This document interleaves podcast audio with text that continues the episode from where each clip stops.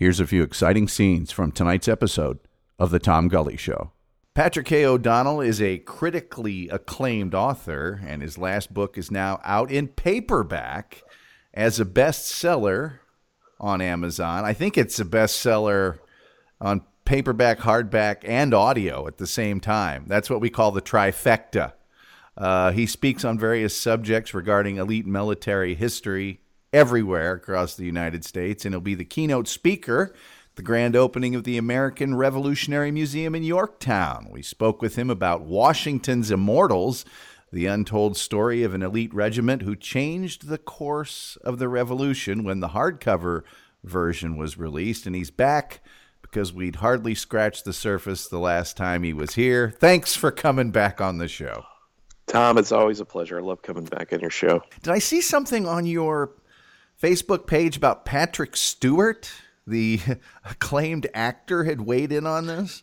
Well, he lives in the area, and um, and it turns out he's very interested in, uh, you know, bringing attention to this to the mass grave, which is a great thing.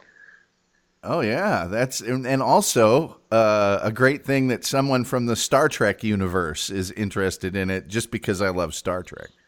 Um, but uh, no, I saw that and I'm like, man, that is awesome. Patrick Stewart, way to go. Yeah, as you mentioned, it's a trifecta. It's um, all three of the books at the same time uh, are our bestsellers, and they're all in the top ten uh, history books uh, in the world.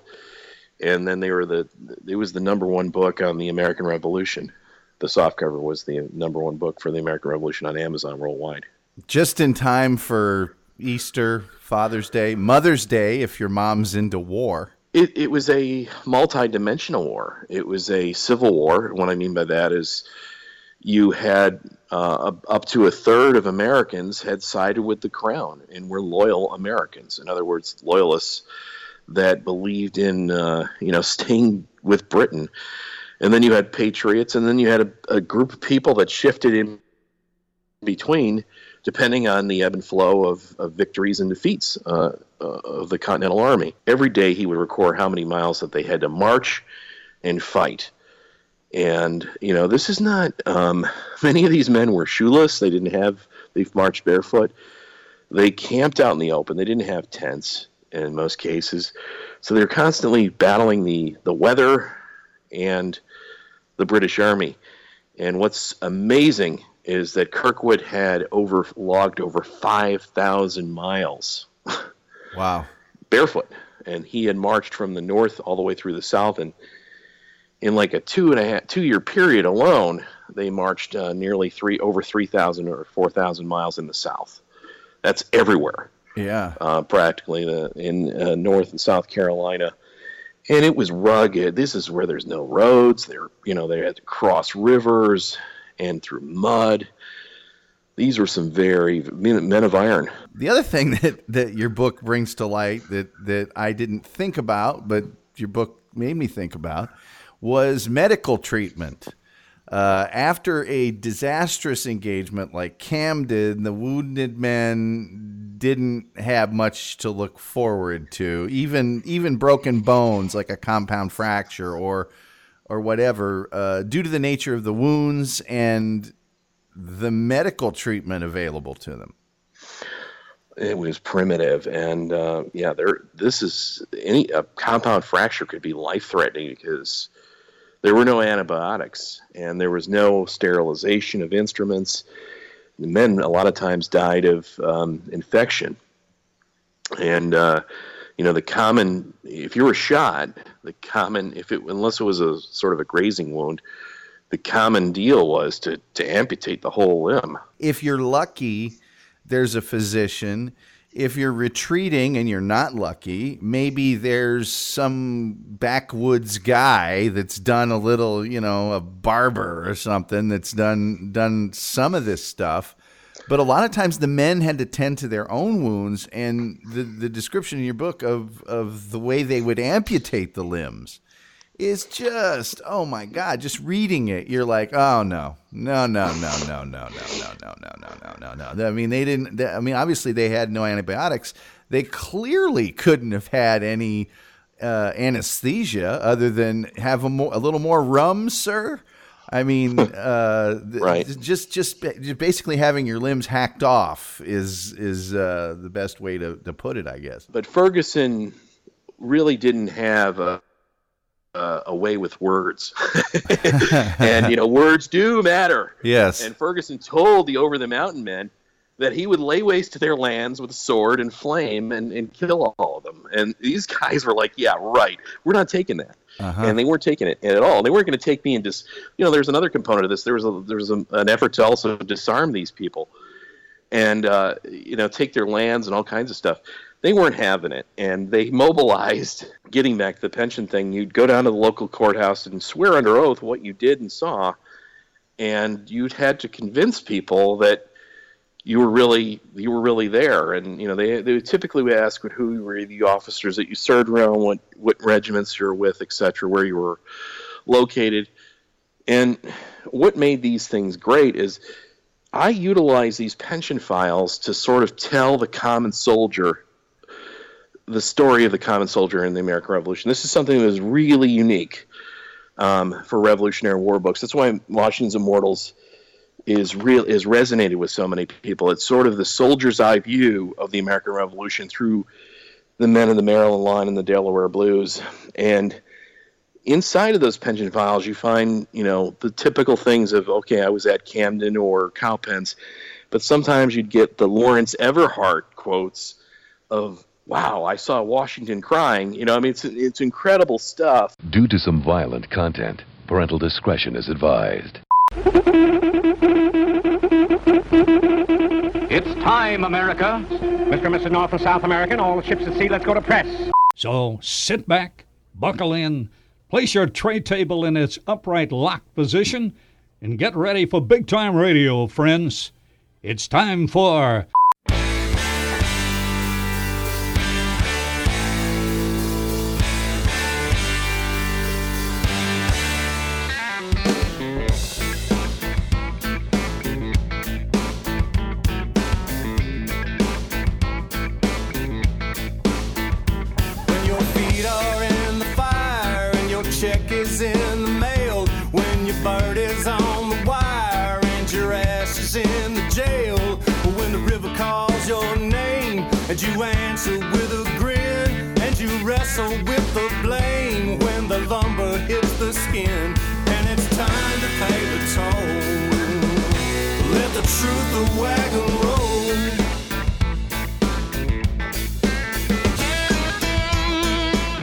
Good evening. It is Tuesday, March 28th, 2017, episode 259. I'm Tom Gully, and tonight on The Tom Gully Show. Back when his smash bestseller first appeared in hardcover, we were fortunate enough to talk with military historian and author Patrick K. O'Donnell about his book, Washington's Immortals. Well, he's back at it again to class up the joint and talk even more about the book and the men of the Maryland and Delaware regiments that George Washington referred to as his Immortals. We'll talk about the southern campaigns of these men and we'll learn more about the mystery where the men who saved Washington's army are buried and what Patrick Stewart, yes, Captain Jean Luc Picard, has to do with it all. We'll also hear about some pretty nasty medical practices. Yeah, it's uh, best selling author Patrick K. O'Donnell tonight on The Tom Gully Show.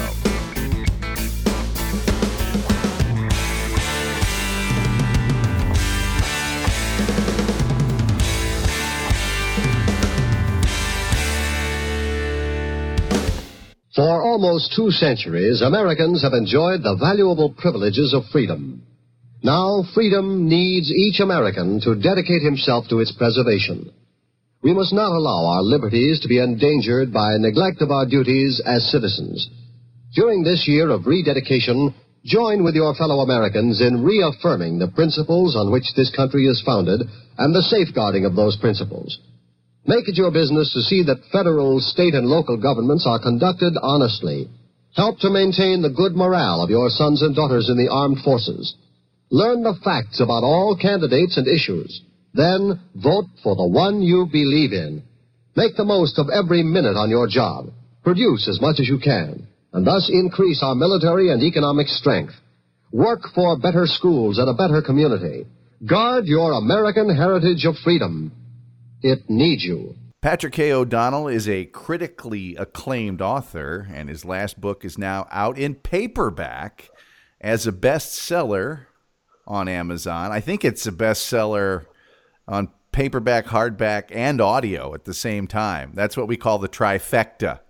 Uh, he speaks on various subjects regarding elite military history everywhere across the United States, and he'll be the keynote speaker the grand opening of the American Revolutionary Museum in Yorktown. We spoke with him about Washington's Immortals, the untold story of an elite regiment who changed the course of the revolution when the hardcover version was released. And he's back because we'd hardly scratched the surface the last time he was here. Thanks for coming back on the show. Tom, it's always a pleasure. I love coming back on your show. Well, that makes one of us. Um, so before we get back to the story of the immortals, what, if anything, has gone on regarding the search for the burial ground of those patriots who were buried somewhere in Brooklyn, who'd saved Washington's army? Uh, has anything gone on since the last time we talked? Well, I've been uh, sort of working behind the scenes to potentially organize a an archaeological team to to work on that. So that's one of the things that I've been doing. And we've got one of the leading experts on, on the subject involved there, along with Civil War Trust. And um, there's a number of things that are uh, potentially happening. Uh, late this year, the uh, EPA is going to do a Superfund uh, cleanup of the Gowanus Canal. And this is where some of the men, or most of the men from the so called Maryland 400, which were part of an epic stand that allowed the American Army to escape during the Battle of Brooklyn uh, in the summer of 1776. But many of them are, as you mentioned, the, their their remains are they're they're unknown. It's not known where the, the mass grave of these men is located, but there's a possibility it could be in the the Gowanus Canal or in, in and around that area. And uh, part of the cleanup is going to be an archaeological um, survey of the area and excavation, so it might uncover things. Um, so things are potentially out there and potentially um, they could pop open, break wide open in terms of uncovering one of the greatest uh, mysteries in American history. Yeah, yeah, these guys that that uh, made it possible for Washington's army to not just be totally destroyed by the British, the Battle of Brooklyn. Did I see something on your Facebook page about Patrick Stewart, the acclaimed actor, had weighed in on this?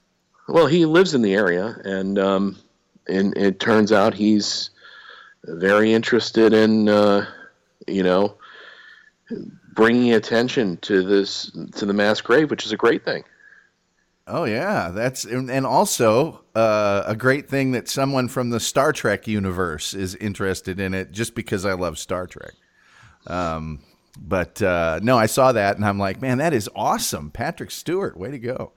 Um, now, all three versions audio, paperback, and hardback of Washington's Immortals are bestsellers on Amazon right now. Did I get that right in your introduction? Yeah, as you mentioned, it's a trifecta. It's um, all three of the books at the same time uh, are our bestsellers, and they're all in the top 10 uh, history books uh, in the world, and then they were the it was the number one book on the American Revolution. The softcover was the number one book for the American Revolution on Amazon worldwide. Just in time for Easter, Father's Day, Mother's Day, if your mom's into war. Um, okay, so when last there's some amazing women in this book, by the way. Oh yeah, that's one of the questions I have for you because the the composition of of armies back then was a little different than than maybe people have uh, come to believe from movies and such. But when we last left the Immortals, we re- really focused on the mystery in the Battle of Brooklyn. And a lot of people, for some reason, uh, think that the war ended in 1776 or the war, you know, they don't really have a good uh, knowledge of how long this war really lasted as compared to World War One or World War Two or even the Civil War.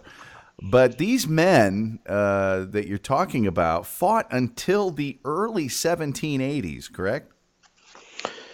This this is a seven year war that goes all the way to you know really 1783, and the uh, it's it's one of America's longest wars. It was America's longest war until Afghanistan showed up, and which you know as you know is still going on, but it was the one of the longest and most difficult wars. It was also it, it was a multi-dimensional war. It was a civil war. What I mean by that is you had uh, up to a third of Americans had sided with the crown and were loyal Americans. In other words, loyalists that believed in uh, you know staying with Britain.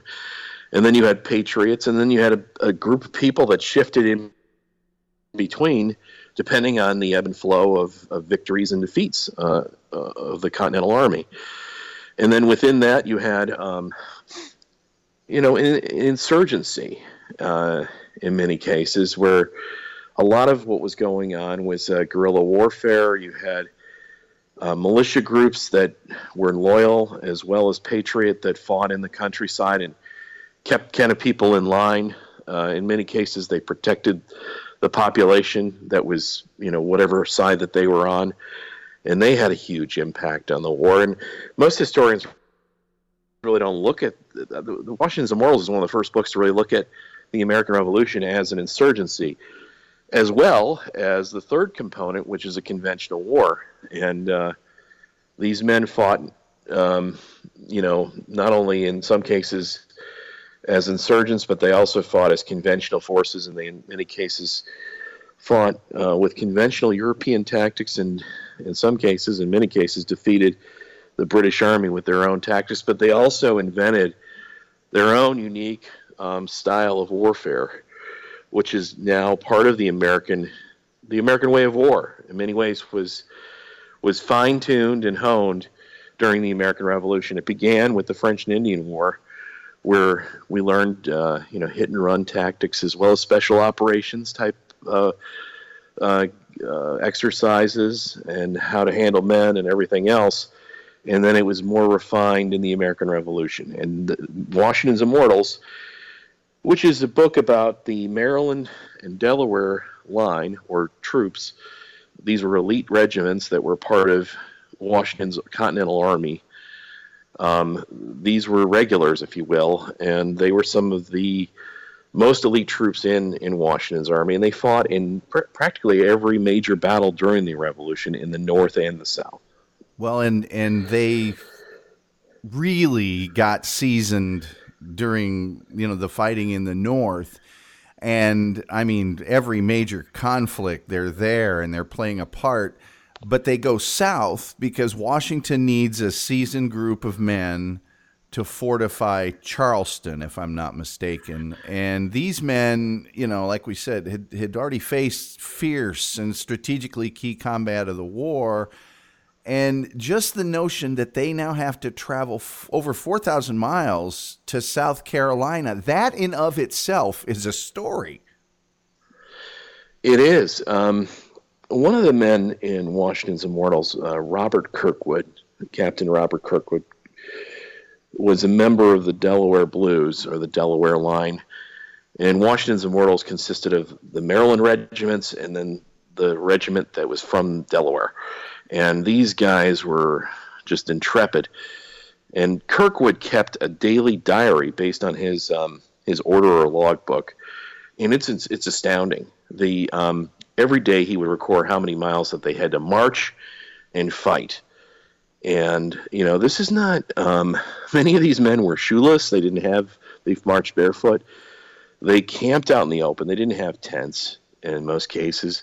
So they're constantly battling the, the weather and the British Army. And what's amazing is that Kirkwood had over logged over 5,000 miles. Wow. barefoot. And he had marched from the north all the way through the south. And in like a two and a half two year period alone, they marched uh, nearly three over three thousand or four thousand miles in the South. That's everywhere, Yeah. uh, practically the, in uh, North and South Carolina, and it was rugged. This is where there's no roads. They're you know they had to cross rivers and through mud. These were some very men men of iron. and They're- and they uh, weren't exactly uh, being served a banquet. For one of the things that struck me about your book was the scarcity of food and the quality of the food that these men subsisted on. food is a major um, food and forage, and forage being um, what they need to feed the horses, and that's kind of like in the 18th century it would be kind of like gasoline. Um, but the the amount of food was a major factor in because there were very few farms in North Carolina to not only support the population, but then there's these massive armies that just get in- introduced to the area and they basically strip the area clean, uh, pick the area clean of cattle and live, livestock as and, and crops. So the um, logistics is a major, you know, as Napoleon said, a mar- army marches on its stomach, is a major factor in in the war in the South because there just isn't enough food, and yeah, these guys are many times going hungry. Well, yeah, and it's not like the North, which was at least a little more developed, and the the ports were a little more, you know, as a larger population centers, and th- there might be uh, a, a nobleman that could purchase a ship full of something to give the army. And there was nothing. I mean, uh, this uh, Johann de Kalb, it said that the the only thing he ever drank was water, and his his meals consisted of gosh, I looked at him and I'm like, forget the Atkins diet, go on the DeKalb diet. That that that, that was uh, you know, uh, water bread in the mornings, a little bit of beef and some soup, and that's it. You know, um, it, it Deca- yeah, Yeah.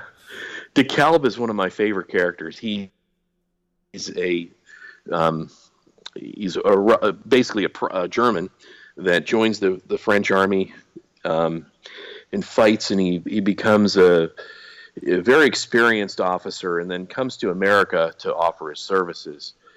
And uh, this guy is kind of the Schwarzenegger of his day. He's in almost sixty or so years old, but he is he refuses to to ride alongside the army. He marches along with his men, and he has this kind of diet that could starve a gerbil. I mean, you know, as you mentioned, Yeah. it's a it, it's it's it's incredible. I mean, this guy is uh, living on like a thousand calories a day at best, and uh, you know he's he's just you know muscular, fit, and uh, the men love him, and he's he's an incredible leader. Uh, that you know he's he he leads by example. I think that's the, the I th- leadership is a major key element of Washington's Immortals. It's why these men are able to do sort of the impossible. It's because of the leadership of their officers, which they lead by example in most cases, and uh, the enlisted men that are also there, that uh, the NCOs and sergeants, etc., they lead by example too, and they they suffer along with the men. Well, and he, I'll just jump ahead because I did want to talk about him. Uh, kind of a heroic figure in terms of the fact that, as you say, he would fight alongside the men at Camden. His sh- horses shot out from underneath him, and he continues to fight.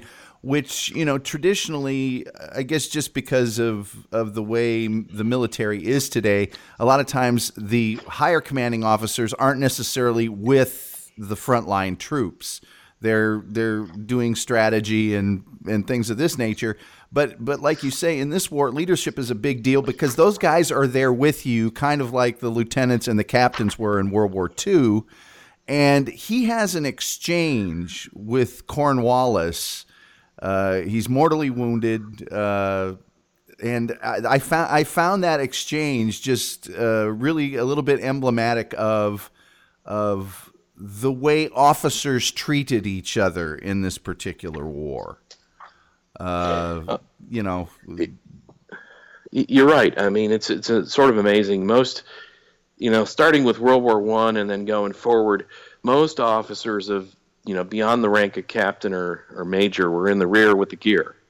Um, these guys in the 18th century were up front leading their men. And that includes even, you know, the General Cornwallis Yeah. from the British Army. Uh, gets a bad rap from Yorktown. I mean, everybody knows about that, but the reality is this guy was an incredibly heroic and able um, battlefield commander that was up front with the troops in many cases. And, and as the battle would ebb and flow, he would make himself available at, at an inflection point and turn the tide. Uh, that was certainly the case uh, in a number of battles, including Camden, which we're talking about now. And the Battle of Camden is August uh, 1780, and um, just a few months earlier, the um, the port of Ch- Charleston is is captured by Cornwallis and Henry Clinton, and it's one of the greatest losses of prisoners of war up until this before the civil to the Civil War. There's almost six thousand Americans that are that are taken prisoner or killed at, at Charleston, and the tide of the war is is completely changed. Charleston happens, and then what hap- What's next is the um, the American Army rallies under General Horatio Gates, who is given way too much credit for the Battle of Saratoga, which took place that where a, a British army was was uh, basically annihilated in Saratoga, and comes down into the South to sort of save the situation from Charleston. And the Marylanders and Delaware troops with Robert Kirkwood are under the command of DeKalb, who is under the command of Gates, and they attack at Camden um, in the morning hours in the middle of the of August, and it's an absolute disaster. Yeah. It's one of the great defeats of an American army in history. Uh, it's one of those things that you know we don't tend to really focus in on the defeats that much. Yeah. as Americans, course. Sure. there's not. It's pretty sad. There's not even a. I mean, there's a private battlefield for Camden. There's not even a national battlefield, and uh, it's it's um, it's it's something that's really worth preserving and, and, and knowing more about. But the American Army under Gates is shattered, and but the the Marylanders fight very bravely and hard. And uh, on that field is DeKalb fighting, and he's bayoneted several times, uh, six or seven times, I think, by British troops, and he's mortally wounded. And um, the British troops are, some of them are attempting to, to steal his his belongings, and Cornwallis comes over and says, uh, you know, enough of that. And they exchange words, and Cornwallis gives um, DeKalb his surgeon to see if he can kind of put him at a little bit of ease. And um, DeKalb utters some, you know, uh, some famous words according to legend that he would rather, you know, this is he he was dying for liberty, basically. The rights of man. Uh, yes. Yeah, and and and Cornwallis tells him, you know, I'm sorry to see you, sir. You know, I'm. I'm not, this is, by the way, don't hold me to this. Is not verbatim, but he says, I'm sorry to see you. Not that I'm not sorry you've been captured, but I'm sorry to see you in the state that you're in. In other words, I'm sorry that you're mortally wounded. And and uh, DeKalb tells him, you know, I am dying the way I would prefer to have died, which is on a field of battle fighting for the rights of men. Which I I was wondering is. is is he emblematic of the foreign officers that were deployed by the, the Continental Army, or or is it kind of a mixed bag like anything else? I mean, some of them kind of self serving and imperious, and were there to fight just because they were being paid, or their their country had ordered them to, uh, or or were there largely guys like DeKalb that were there because they honestly believed in the cause? you definitely had a mixed bag of, of, of people that were self extremely self serving, and then they were they were trying to they were vying for uh, generals and general officer positions within the Continental Army. These are foreigners, and you know these are the, if in today's terms they'd be listed as foreign fighters.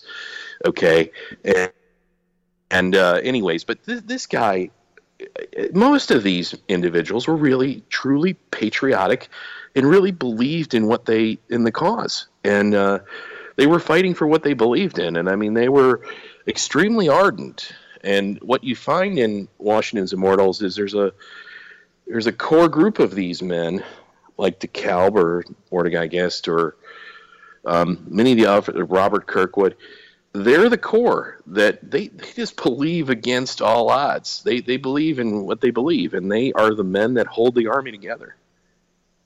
Well, uh, the Camden battle, you know, strikes me as as interesting because you know they've they've they've gone on this huge march.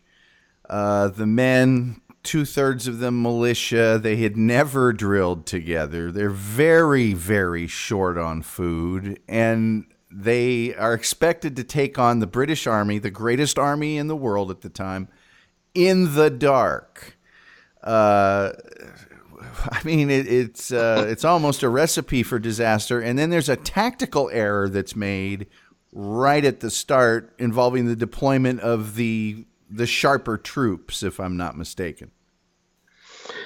Yeah, there's, and then there's even another little tactical development that occurs right before that, where these men are served molasses, Mm, mm-hmm, mm-hmm. and you know um, that's not a very good idea when guys don't really eat anything.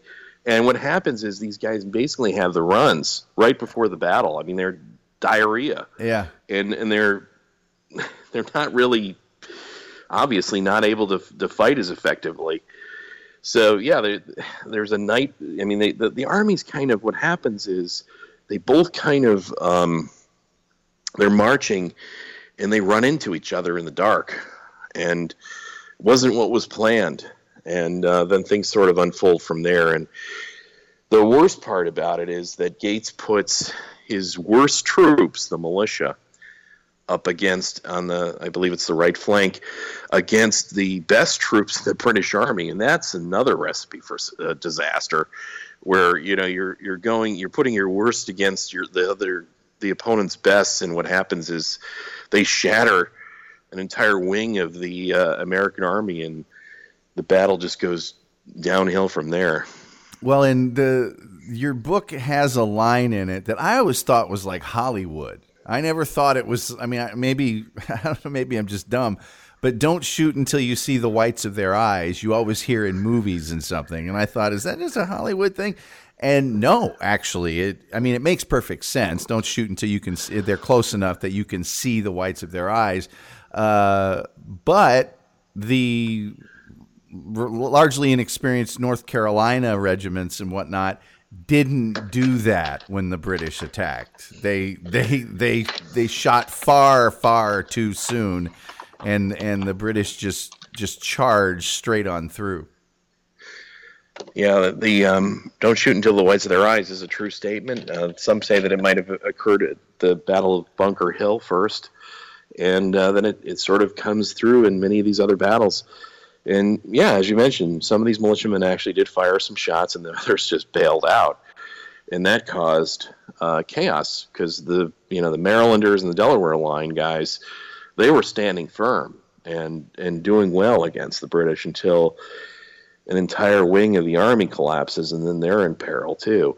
And what happens next is very similar to the Battle of Brooklyn, where these men are now sort of holding the line, uh, trying to allow the army to to, to escape in some cases uh, as it's collapsing, and they're they're then they're then um, subject to being um, annihilated as well, and they have to they have to run and run through swamps to, to get away, and it's a giant uh, race all the way up north to towards Charlotte. And one of the first people to make it there is the general of the army, Horatio Gates, who flees on horseback as his men are are still in the field of battle.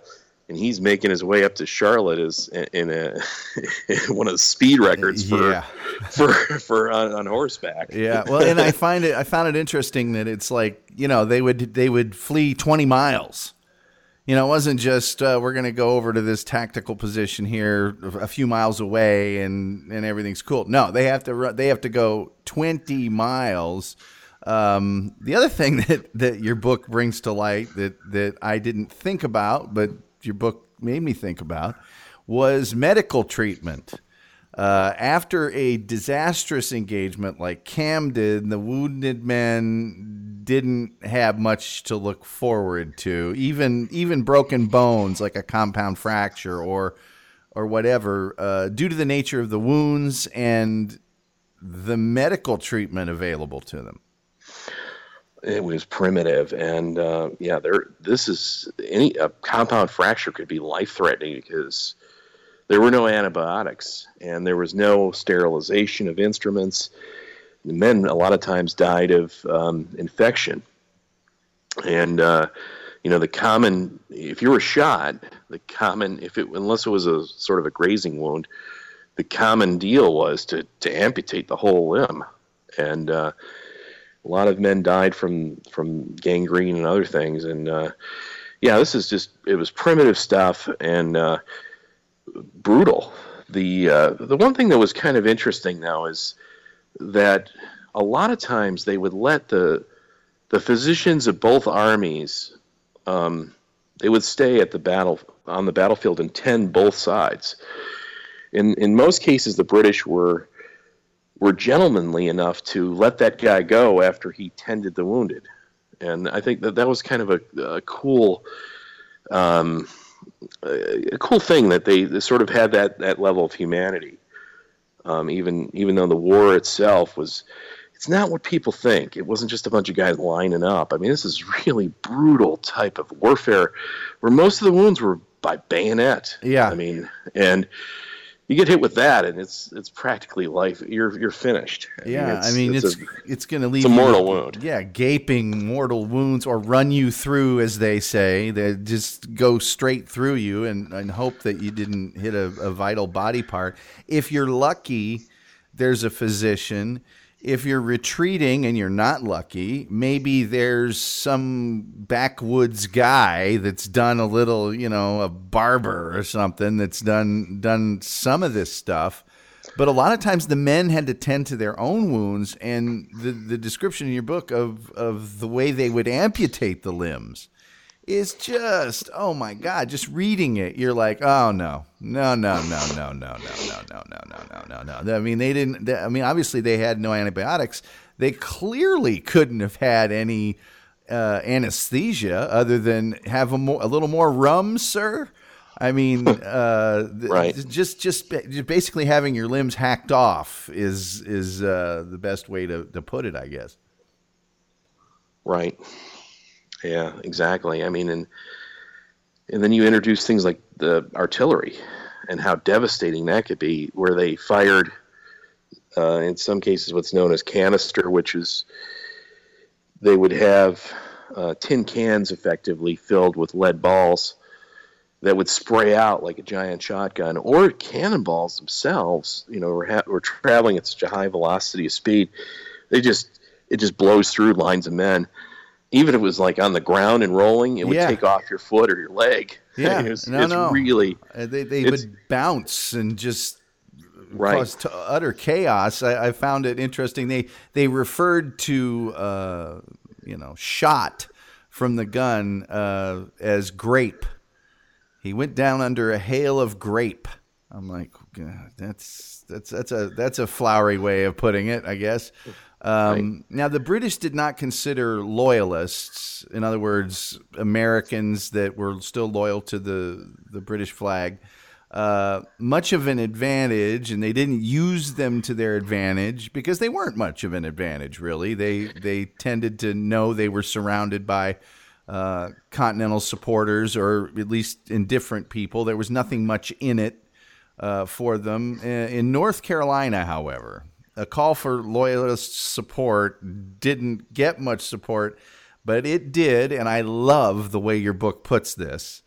It pissed off a group of Americans known as the Over Mountain Men. Um, can you talk about that? I know you recently wrote a, an outstanding article about it uh, because it is one of the key moments in the South that demonstrated that the Americans could defeat the British Army. I think this is one of my favorite stories in the book. It's it's called the Battle of Kings Mountain, and the Over the Mountain men were were pivotal in in the victory at Kings Mountain. They, these are um, Scots, Irish, Welsh, and some Germans immigrants that that settled on the in now what's now known as um, Eastern Tennessee during the American Revolution. It was never it wasn't a state, but this was on the other side of what was known as the Royal Proclamation Line in the Appalachian Mountains, which was sort of a legal territory. It was a legal, illegal territory. It was Indian land, and the the colonists were forbidden from from settling there. But these these men and women refused to to listen to that, and they illegally squatted there, and they set, set up their own settlements and their own laws, and um, they were just some of the, the toughest Americans uh, at the time. They're incredible, incredible uh, Americans. This what they had to endure. I mean, this is American individualism. Um, this, you know, this sort of rugged individualism is personified by this group of Americans, and they they were told by a British officer by the name of Ferguson, who earlier before the war had developed a breech loading rifle, and, it, and interestingly enough, he was he was an expert shot. He actually had Washington in his sights, the Battle of Brandywine Creek, but refused to shoot him because he wasn't he wasn't Washington wasn't armed at the time, and he had his back towards Ferguson, so he had a little bit of honor there. Um, you know, had he taken that shot, you know, the, the war would have probably taken a different course, maybe. Um, but Ferguson really didn't have a, a, a way with words, and you know, words do matter. Yes. And Ferguson told the over the mountain men that he would lay waste to their lands with sword and flame and, and kill all, all of them. And these guys were like, "Yeah, right. We're not taking that." Uh-huh. and they weren't taking it at all. They weren't going to take me and just, you know, there's another component of this. There was a there was a, an effort to also disarm these people, and uh, you know, take their lands and all kinds of stuff. They weren't having it, and they mobilized uh, and they made their way towards a place called Kings Mountain, which is on the border of North and South Carolina. And Ferguson had mobilized um, over a thousand loyalists from North Carolina or in South Carolina, I should say, and their their job was going to be to act as kind of like the left wing of Cornwallis's army, invasion army, as they went up towards North Carolina. And this is one of the rare times when Cornwallis really made a huge mistake. He should have kept those loyal troops under his command and with uh, a core group of British soldiers, because they're sort of marching off on the left, and his main army is going kind of towards the center, up towards North Carolina. And they camp out towards uh, uh, they camp out on this mountaintop called Kings Mountain, and the over the mountain men know where they're at, and they surround Kings Mountain and envelop it. They're they're outnumbered, but they still don't they don't care. They they, they surround the mountain and then they weave through the rocks and and kind of fallen trees on Kings Mountain, and they're starting to shoot at the the guys on top of Kings Mountain, and Ferguson is who's on horseback is rallying his troops, and he makes a great mistake of of, of lining them up kind of in European style like lines of fortification, four formations, I should say, rather than having them behind logs and trees where they should be. Right. and um, they repulsed the over the mountain men several times, but eventually the over the mountain men uh, are able to surge forward and they slay many, many uh, members of this loyalist group that are under the command of Ferguson and kill Ferguson. And one of the things I thought was kind of interesting is Ferguson had this beautiful redhead that he brought into battle was with him. I mean, a lot of times, this is the 18th century, and armies traveled with their wives and you know, with mistresses, etc. Right. Known as camp followers. Uh, and she she's she she was uh, slain with him, and uh, they they overrun the the top of Kings Mountain, and they they kill um, over a hundred of loyalists, and they they also mortally they they wound many many others, and then they take a number of them prisoner, uh, a great number of them prisoner. But Ferguson is slain with his mistress, and his grave to this day is on top of Kings Mountain along with along with the mistress. Wow, that's uh, that's that's interesting, but but it gets to a question I'll ask you in a second here. But th- this battle was really instrumental in showing you know all the rest of the Continentals that yeah we can beat these guys. I mean they're they're not in uh, you know uh, maybe up north where some of the other larger stage battles had occurred, they, they were infused with that confidence. But in the South, things had not gone well at all for the Continental Army. Yeah, I mean, for really, really, for years, there hadn't been a really a sizable American victory during the American Revolution, and it just things were going just very badly for the uh, for the cause, and the you know the defeat at Charleston, the dis- the shellacking, if you will, at uh, at Camden, uh, um, along with some other smaller dis- disasters. Um, it just looked like things were were completely nearly over for the revolution. There was there was talk on the, the part of the French who were critical to our funding as well as providing troops to the, the American Revolution. They were thinking about pulling out. Even uh, it's interesting. Even Russia was trying to meddle in in our war and potentially, along with Austria, negotiate a peace settlement. Um, and things were going just so badly until Kings Mountain, and it shows the the country that that we can fight and we can defeat them. And the the string of British victories is over, and it's the it's sort of a chain of defeats that uh, that that bring about the end of the British in in the South. Uh, it, it starts at Kings Mountain and it goes through. What follows next is a thing, a battle called Cowpens, and then later a place called Guilford Courthouse, which ultimately leads Cornwallis to move towards Yorktown. Well, the the other thing about it is if you consider in your article and the book both describe these men, the over the mountain men so well, these raw, powerful, you know, dudes that have been living out in the hard scramble kind of hollers and hills of eastern Tennessee. And if you if you have been to this place even to this day, uh, I would suggest that if you tried to disarm those individuals even to this day, you you would meet with largely the same uh, the same attitude. You know, the, these are, are I think f- fiercely independent people.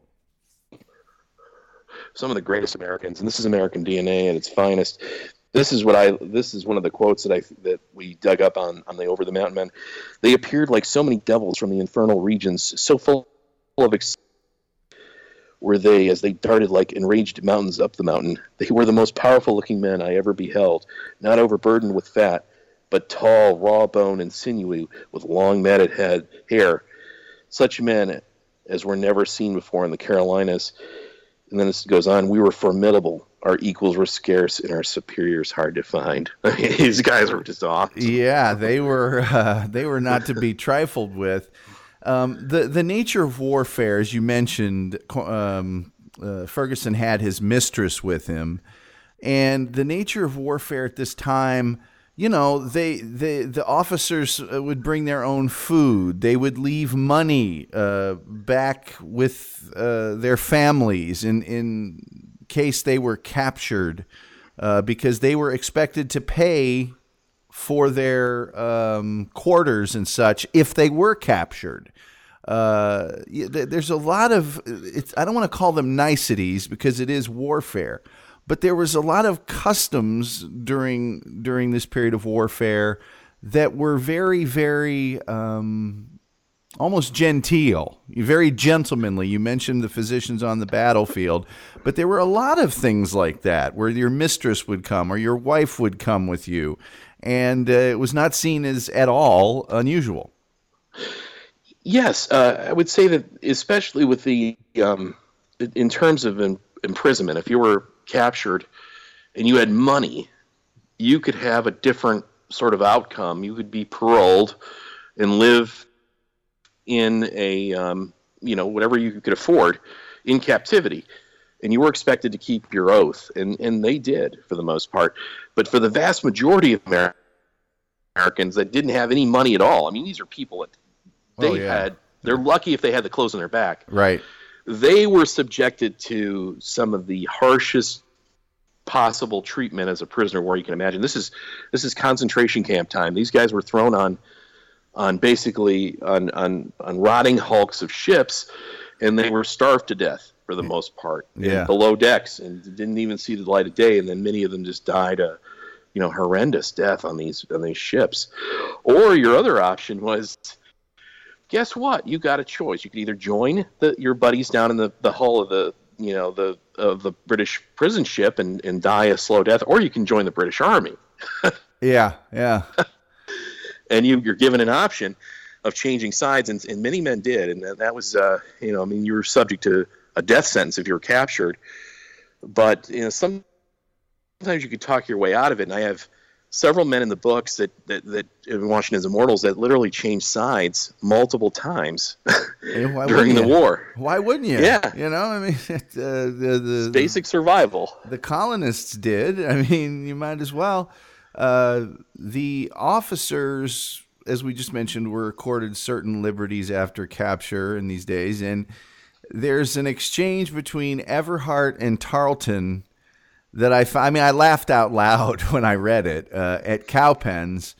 Uh, that Everhart is captured, and he's talking to this guy about the outcome of the battle. Do you know what I'm referring to?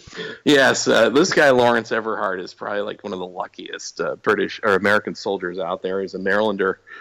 That um, I love this guy's story. It's, it's awesome. He was he was one of the few um, Marylanders that were that was able to escape a place called uh, Fort Washington up in um, Manhattan, and the entire place got surrounded. But Lawrence Everhart found a rowboat, and along with a bunch of other Marylanders, they rowed across the, the, the, Hudson and made their way to Fort Lee, and they were they were able to survive. In, incidentally, in that in that in exchange, after they got across the river, he encountered Washington, and he saw Washington looking at the destruction of his men at Fort Washington through a spyglass. Right, right. And uh, you know, he describes how he had tears in his eyes, and it was one of these, you know, moments in the book that just is really, uh, I mean, awesome. Uh, You know, you think of Washington kind of in terms of an oil painting. and it's stoic, you know. Yeah. And here he is, you know, showing, you know, his deep emotions for his men.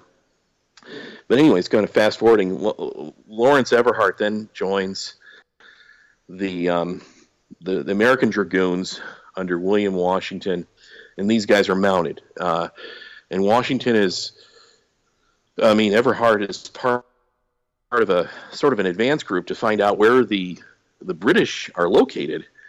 And what happens at the beginning of the Battle of Cowpens, he's captured um, by, by Banastre Tarleton, who is the who's got this British cavalry force and force of uh, uh, as well as soldiers and some cannon. Going to go after the Continental Army and yeah, it's incredible. Lawrence Everhart's captured, and he's like, "Yeah, there's this guy Tarleton. Uh, you know, he's gonna get he's gonna get his he's gonna get hammered, and you know, and he's sort of talking about Tarleton, and Tarleton just looks at him, and goes, "I am." Mr. Tarleton. Yeah, yeah, yeah. He says, he says, I certainly hope Tarleton gets his rear end handed to him, and he's, I, I don't. I'm Tarleton.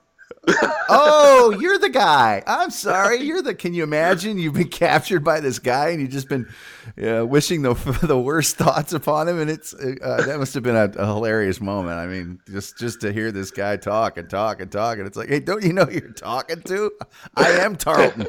Okay. Anyway, now as far as the you know the war continues on until uh, 1783, and the aftermath of the war, it was interesting to me. I mean, uh, we made a point of it in the, the first talk that we had about Washington's Immortals, but these guys weren't paid, and and when they were paid, it would be maybe a, an officer would give them some money uh, for for whatever reason, but that was few and far between. They they did everything on very very little food, and of course, as you mentioned, they're they're living out in the elements. These guys actually, first of all, in order to get paid, you had to survive, which there was a huge mortality rate. Not not many of them did survive. And then you had to actually go back, and it was almost like uh, I don't know, uh, going to get escrow or something. There's a huge labyrinth of governmental procedures you had to go through, and you actually had to prove that you had served before they would let go with any money. They really didn't give a lot of money until 1818 and then later on during the Civil War they they did a little more but but not many of them were alive at that point. It, was before the Civil War, but yeah, there this is a this is a system where you were sort of doubted immediately and um, whether or not you served. And it was incumbent upon you to prove it. And you if you were lucky enough to survive the american revolution you apply for what was known as a pension. And uh, the pension was like half of your pay for what you were paid during the war. In most cases people weren't paid anything um, or they got it late and or they you know it was even more uh, sinister is they would be paid and then they would be expected to to to clothe themselves. And and then you know it would be like okay yeah here's your your uh, 500 or your you know 300 bucks but hyperinflation had made it so that the, money was practically valueless and you had to pay for your own uniforms or whatever uh-huh. and equipment and then you'd have to pay for in some cases your own food and people were uh, you know obviously upset and there was a there was mutinies and things that occurred but um, getting back to the pension thing you'd go down to the local courthouse and swear under oath what you did and saw and you had to convince people that you were really you were really there. And you know they they typically would ask who were the officers that you served around? What what regiments you were with etc where you were located? And what made these things great is I utilize these pension files to sort of tell the common soldier the story of the common soldier in the American Revolution. This is something that is really unique um, for Revolutionary War books. That's why Washington's Immortals is real is resonated with so many people. It's sort of the soldier's eye view of the American Revolution through the men of the Maryland line and the Delaware Blues. And inside of those pension files, you find you know the typical things of okay, I was at Camden or Cowpens, but sometimes you'd get the Lawrence Everhart quotes of wow, I saw Washington crying. You know, I mean, it's it's incredible stuff that most historians have never utilized, and uh, that's what makes there's literally hundreds of these anecdotes and, and pieces of pension files in Washington's Immortals uh, in the 54 pages of endnotes, uh, all primary sources, prim- mainly uh, for the book. Personal accounts that aren't, you know, what we traditionally get from the Revolutionary War, which is that of officers in in memoir fashion. These are these are the guys that actually did the fighting, telling their personal accounts. Uh, there used to be a TV show on called GI War Story, and it would have the the foot soldiers version of World War II, and this is that for the Revolutionary War and stories that have previously been pretty much locked in a file somewhere. Uh, nobody's nobody's uh, brought to the forefront. That's largely true. Well, I am so happy that you had the time to spend with us. Is there anything else that, that you've got coming up regarding uh, Washington Immortal, Washington's Immortals? We mentioned that you'll be the, the keynote speaker at the grand opening of the American Revolutionary Museum. Uh, this is in Yorktown. Yes, yeah. uh, this is the uh, the old Yorktown Victory Center has been repurposed and they've added on to it, uh, you know, many uh, thousands of square feet, and uh, there's literally you know thousands of artifacts down there to tell the story of the American Revolution. Uh, yeah, I've been chosen uh, for the honor to be the, the keynote speaker for the day that Maryland ratified the Constitution. It's going to be on Wednesday, the 29th, and of March 29th. And uh, then I'm uh, then I've got a, a, a number of other uh, book signings that are kind of going on uh, through the summer and in spring. Uh, but um, you know, largely I've been working away. My mind has been in the 20th, early 20th century, and I've been working on a book on World War One, which I can't get into all the details on. But that's it's something that's I, I've been um, working on for for several years beginning in 2010 or when I went to France with the 5th Marine Regiment. It had been the first time that the 5th Marines had returned to France since World War I, 1918. 19, 1917, I should say. And uh, the regiment returned with a core group of about 50 or uh, 60, 70 men. And we went back to the front and we went to Belleau Wood, which was a fabled, uh, legendary battle of the Marine Corps where they stopped uh, a German offensive that was that was dr- driving towards Paris in the summer of 1918. Wow. Well, now, uh, naturally, we'll have links that people can get uh, Washington's Immortals on Amazon. Once you get there, you can decide you want hardback, paper. Oh, I, I got to mention one more thing. Oh, it's, okay. It's the book is featured at, on the new release table at Barnes and Noble for paperback, and uh, that that's that's going on nationwide uh, in all Barnes and Noble stores. And people can go to patrickkodonnell.com if they want want to you know look into. I know they can look at them on Amazon, uh, but if they want to look into some other stuff, they can. Um, we Were One is one of my favorites of your books, but they just continue to get better. I think we've had you on for Dog Company, for First Seals, uh, and now for this one. Uh, unless there's one I'm forgetting, because you tend to write a lot of books, uh, and uh, they just get better and better and better along the way. I, I love coming on your show, Tom. You're one of the best. All right. Well, thanks for being here. And uh, for those of you listening, I guess this will be up on Tuesday, the 28th. If you have time or a credit card and can get on a plane, go to Yorktown for the, the ceremony on the 29th.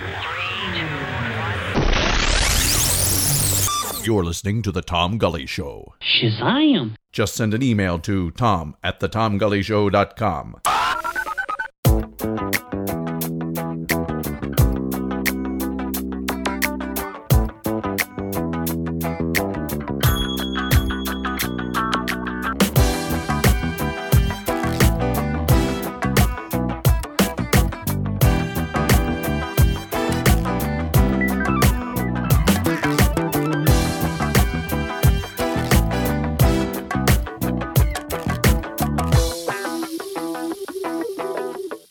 like to thank Patrick K. O'Donnell for being on the show again. You can get any of his books on Amazon, or you could also visit patrickkodonnell.com to learn even more about this incredible author and his books. If you're into military history, he's a historian without parallel. But if you're just into nonfiction, you'll find him a writer of great skill and a masterful storyteller. Get one of his books today or go hear him speak somewhere. You can also probably keep your eyes peeled on C SPAN and various other legit historical literary outlets. You know, patrickkodonnell.com. Folks, we'd really appreciate it if you'd share this on your various Facebook pages. Trying to spread the word means trying to spread our little show here. We'd appreciate it if you'd like the Tom Gully Show, not me, but the show on Facebook too, if the mood strikes you. And of course, there's always the TomGullyShow.com. That's where you can find everything about the show. There's the Tom Gully Show store, which is still not open again. Yeah, gotta gotta get get that done because I know a lot of you are dying to have hats with my logo on it. And we also encourage you to subscribe on iTunes for free because if it's free, it's for me. Follow us on Twitter at Atomic Palooka as well so I can increase my clout and cred ratings because if I get enough points, we're all going to go to the aces. And congratulations to those of you who know what movie that's from. That's going to do it for tonight. I'm out of here. I got to go talk to some people. I'll talk to you much later. Each night, Jay Johnson takes us in with the Truth Wagon. Go to jjohnsonmusic.com. And each night we take you out with Russell Alexander and the Hitman Blues Band. Go to hitmanbluesband.com. And if you go to hitmanbluesband.net, you can sign up for their email and get a bunch of free blues songs. You will be glad we told you about that. You'll be glad you did it too if you do it, because then you can say you did it. And because uh, that's how we roll. And we will see you next time. Well, the a twig for a dog nothing big, but he don't want to. And the dog can't grab a cat, a coon can do all that, but he don't want to. And I dream of you at night while you hold your baby tight, but he don't want you. You can see it in his eyes from the way he tells you lies he don't want you. He stays at work too long and you beg him to come home, but he don't want to.